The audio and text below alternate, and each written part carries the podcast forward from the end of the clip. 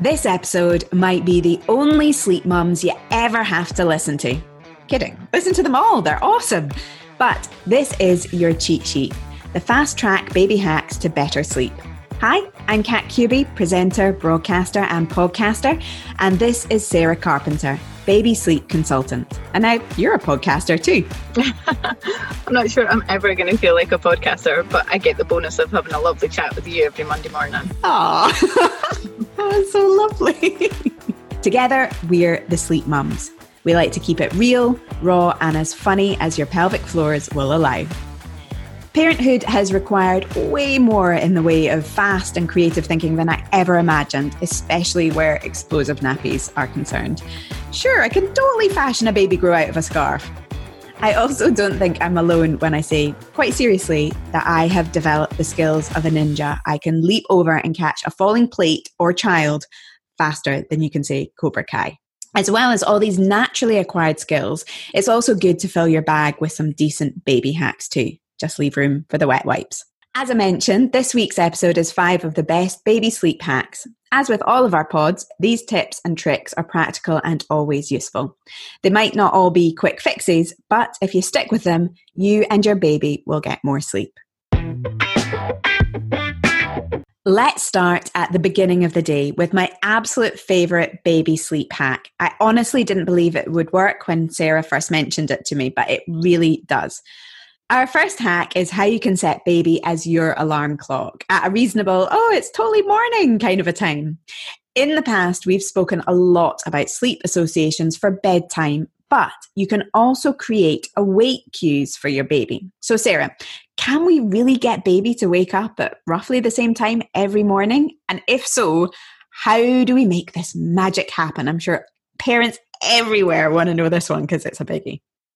Yes, so you definitely can. I mean, as I always say, there has to be a degree of flexibility, but as long as you're consistent, then mm. things are going to fall into place. So, if you have your start time, for example, if you decide that 7 a.m. is your start time, then you know you've got your 30 minutes either side of that. So six between 6:30 and 7 and 7 and 7:30 is a good amount of time to be flexible.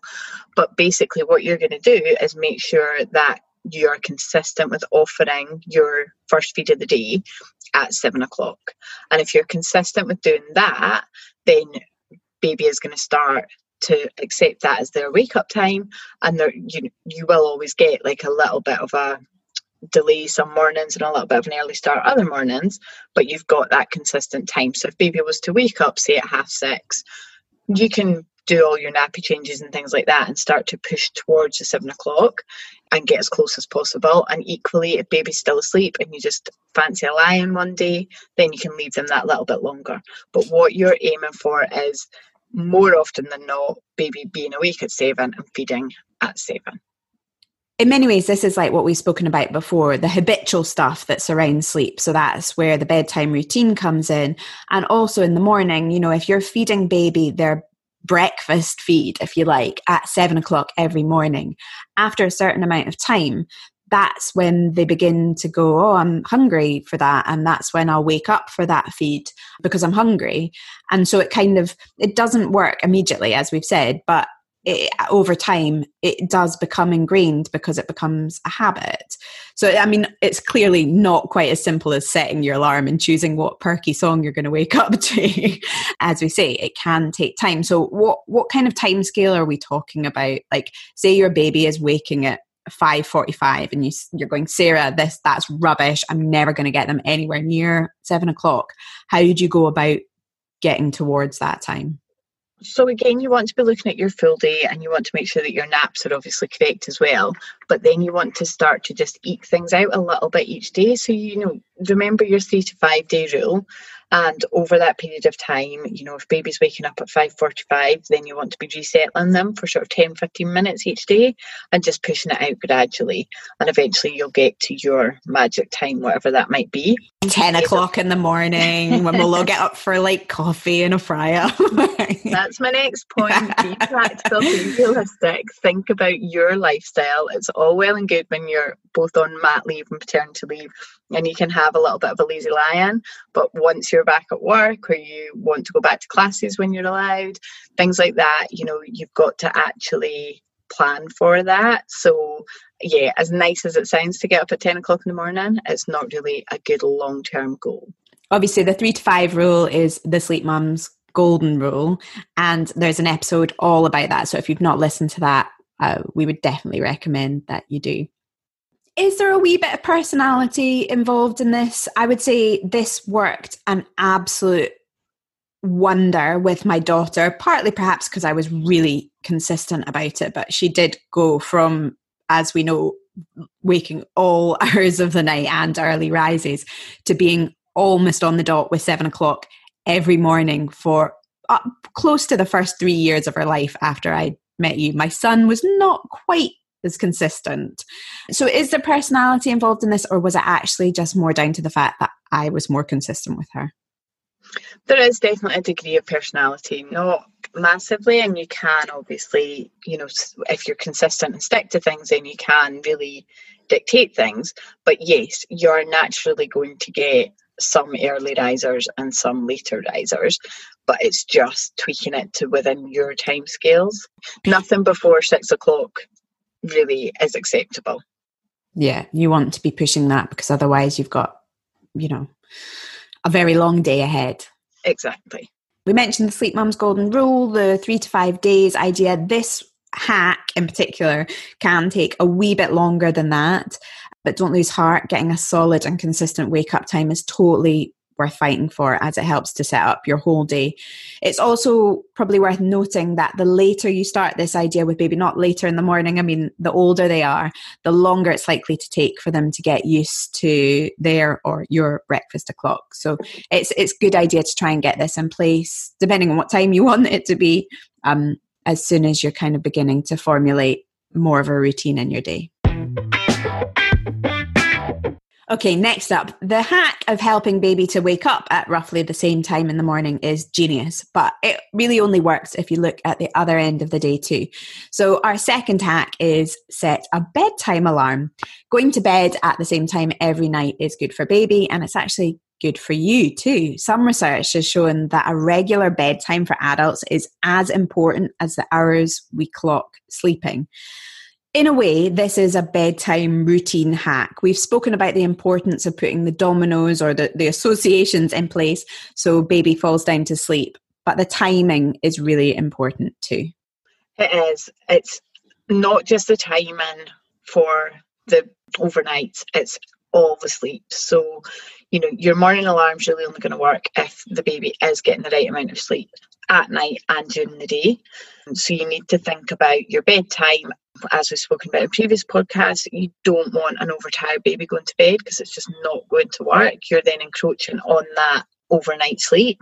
So once you've got your wake up time, you can sort of work back to your bedtime. But realistically, most babies are going to be going to bed between 6.30 and 7.30 at the latest in order to then wake up and start their day in time obviously, you know, you're not going to put a baby to bed at half six, seven o'clock at night, which is when they really need it, and expect them to wake up much, much later in the morning. So you are still using your 10 to 12 hour rule, and most babies will average out at that quite quickly. But take your naps into consideration as well. So you are definitely getting the right breaks between waking up from naps and going to bed at night and waking up in the morning and having the first nap. We've spoken about this before. I think a lot of people and parents start with bedtime sleep because that's when we all want to be going to sleep and getting some rest. But you kind of have to look at your whole day in the morning, as we've spoken about. The first hack is the absolute best place to start with setting up the foundation for your whole day and night.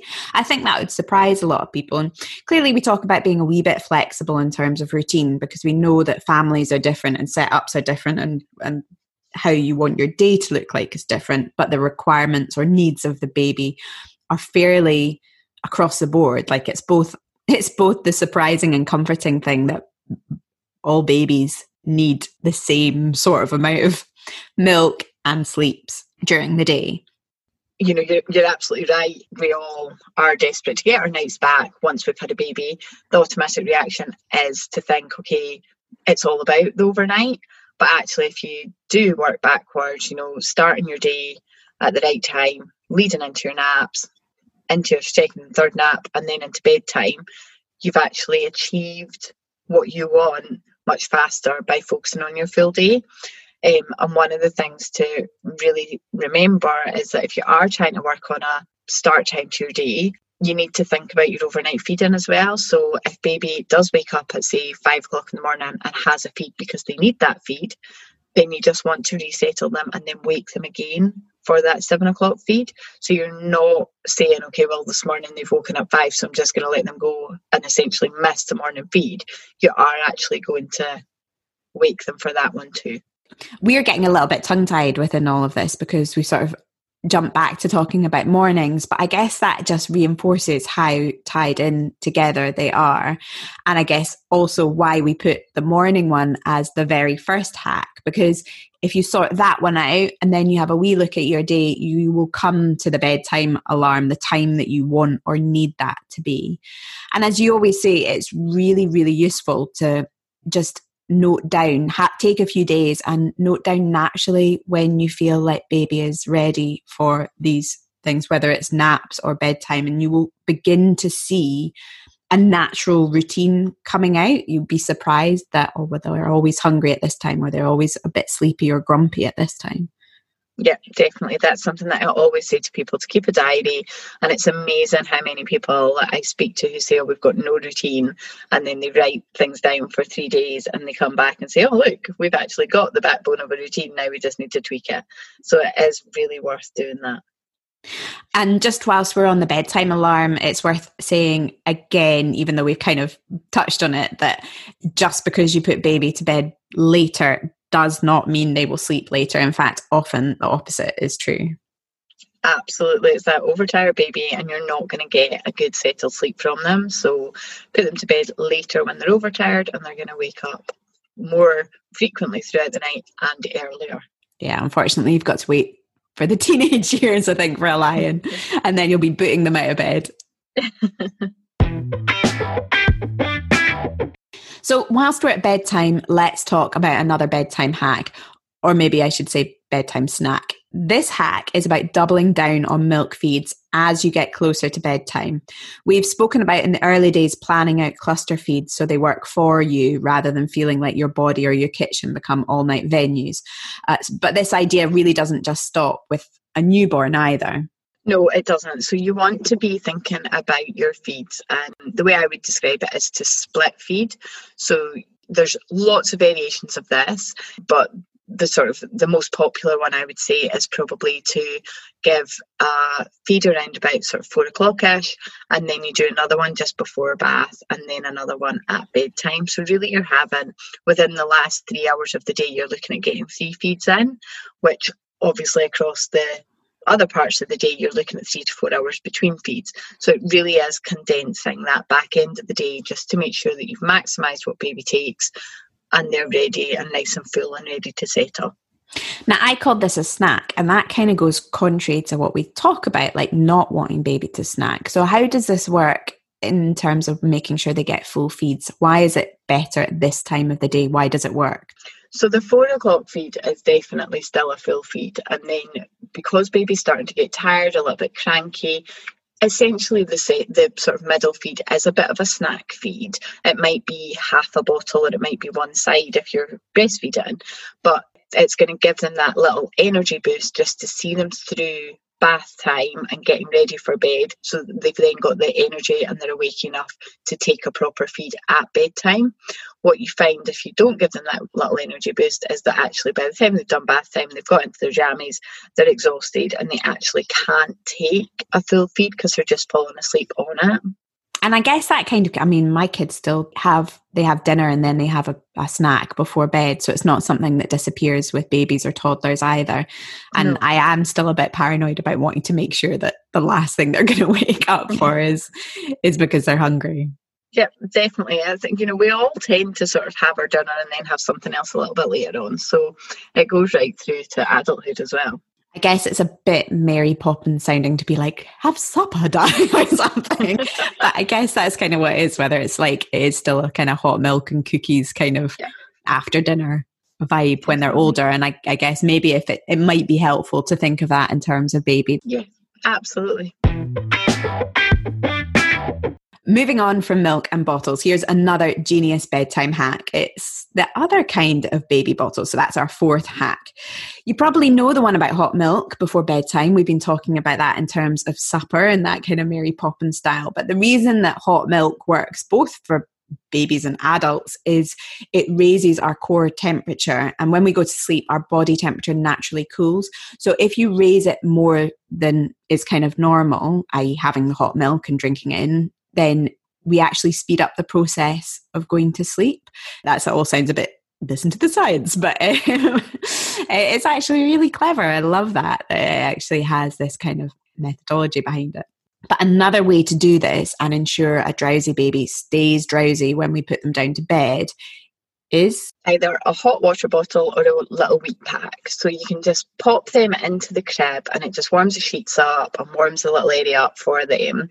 But it's really, really, really important to make sure that you always remove it before you put the baby in and obviously just check that there's not be if you're using a hot water bottle, just check that there's been no leaks um, and just you know check that it's not too hot.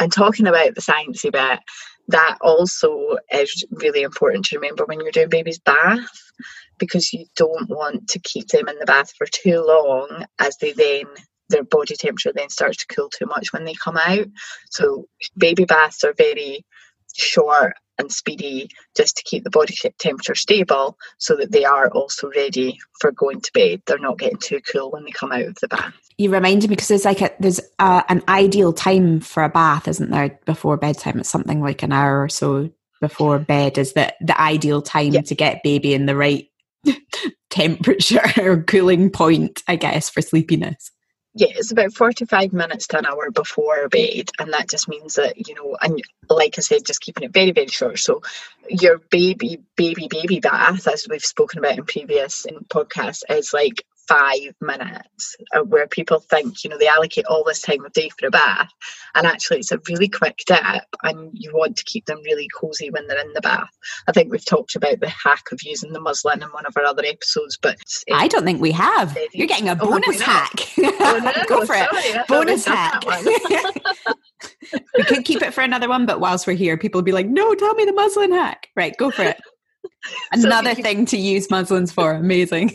So yeah, anytime that you're doing a baby bath, you want to just pop a muslin into the bath when you've got the bath at the right temperature, get it nice and wet, pop baby in and then just cover the baby with the muslin. So it's like a little blanket in the bath. And it just means that the body temperature is staying static. Um, just having spoken about being a ninja at the beginning of the episode, my son really liked the area around his sheets being warm, the air temperature being warmer. And if I ever forgot to make up a hot water bottle or the heat pack, what I would try and, in a kind of very ninja style, do is if I was feeding him with one arm, use my hand to rub quite vigorously on his cot to kind of warm it up. So you can also do that if you don't want to be using any kind of heat source. You can just literally kind of rub the sheet with your hand, which will transfer the warmth from your hand and also tight blankets work really well as well. So before you put baby down, you just remove any of the blankets that you're not going to use, but you can layer up the blankets before you put baby in. So they're just tightly wrapped around the mattress and that'll just warm up the area that baby's actually going into and then just remove what you don't need. I just realised that I was very vigorously uh, rubbing the air there to, to show what I meant. but that doesn't really work as this is a podcast. I'm also quite glad that I record at home and not in a cafe or something because I think I would have been getting some pretty strange things. We talk about habit a lot when it comes to sleep, whether it's the comforting habitual pattern of a bedtime routine or the hacks we've already mentioned earlier in this episode, going to bed at the same time or, of course, getting up at the same time. This final hack is one that works for the long term. You are setting up another habit, and it is a really important one, but it's also one that surprises a lot of parents. So, Sarah, what is our final sleep hack? It's one of my favorites don't change baby's nappy overnight unless it's a poo. What? So we're not saying that you've got to leave a baby in a saturated nappy. Of course, if the nappy is full and you can tell it's full, then you're going to change it. But what you don't want is to create a baby who is happy to sleep through the night because they're not hungry, but suddenly starts to wake up because of the pee that they've just done. And as soon as they've done that pee, they want their nappy changed. I'm going to sneeze.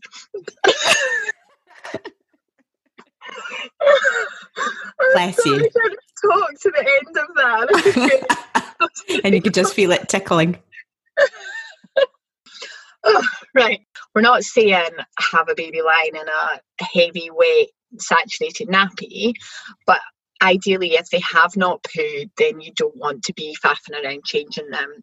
One, it overstimulates them, and two, you don't want to create a baby that's then waking up overnight for a nappy change. They're not hungry, they're just waking to get their nappy change and then they get into the habit of having a little snack because that's how you choose to settle them. So, yeah, really, really important. If there's no poo, don't change. I think in those early days when you have newborn, you know, you're you, some of the nappies that have that line that tells you whether they've weed or not, and because they do so many poos in those early days, mm-hmm. you become quite anxious about making sure you're changing nappies all the time. And I remember being so surprised about this one. I was like, no, I can't possibly let them be in a wet nappy overnight, particularly with my son who had, you know, had skin issues and continues to, to be eczema prone and was allergic to all manner of creams and things. You just couldn't put anything on him without reacting to it. But it totally is the right way to go. And as you say, even if it's not just for the fact that they're getting used to it, the stimulation of getting baby up, getting them changed is such a palaver that unless it is a poo, it's definitely worth avoiding to keep everyone sleeping better overnight absolutely. It really is.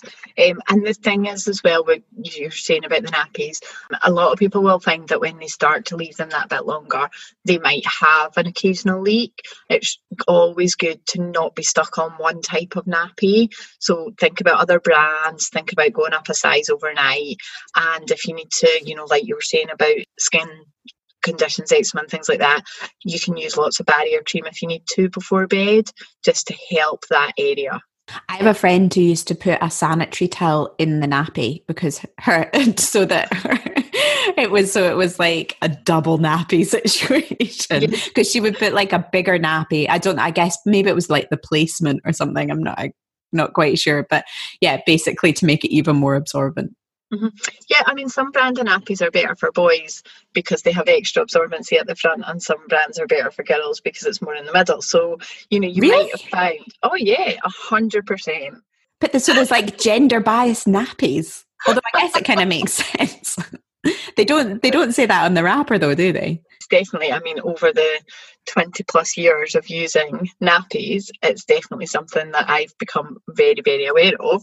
And between the boys and Emily, I changed my nappies completely. Right, fascinating.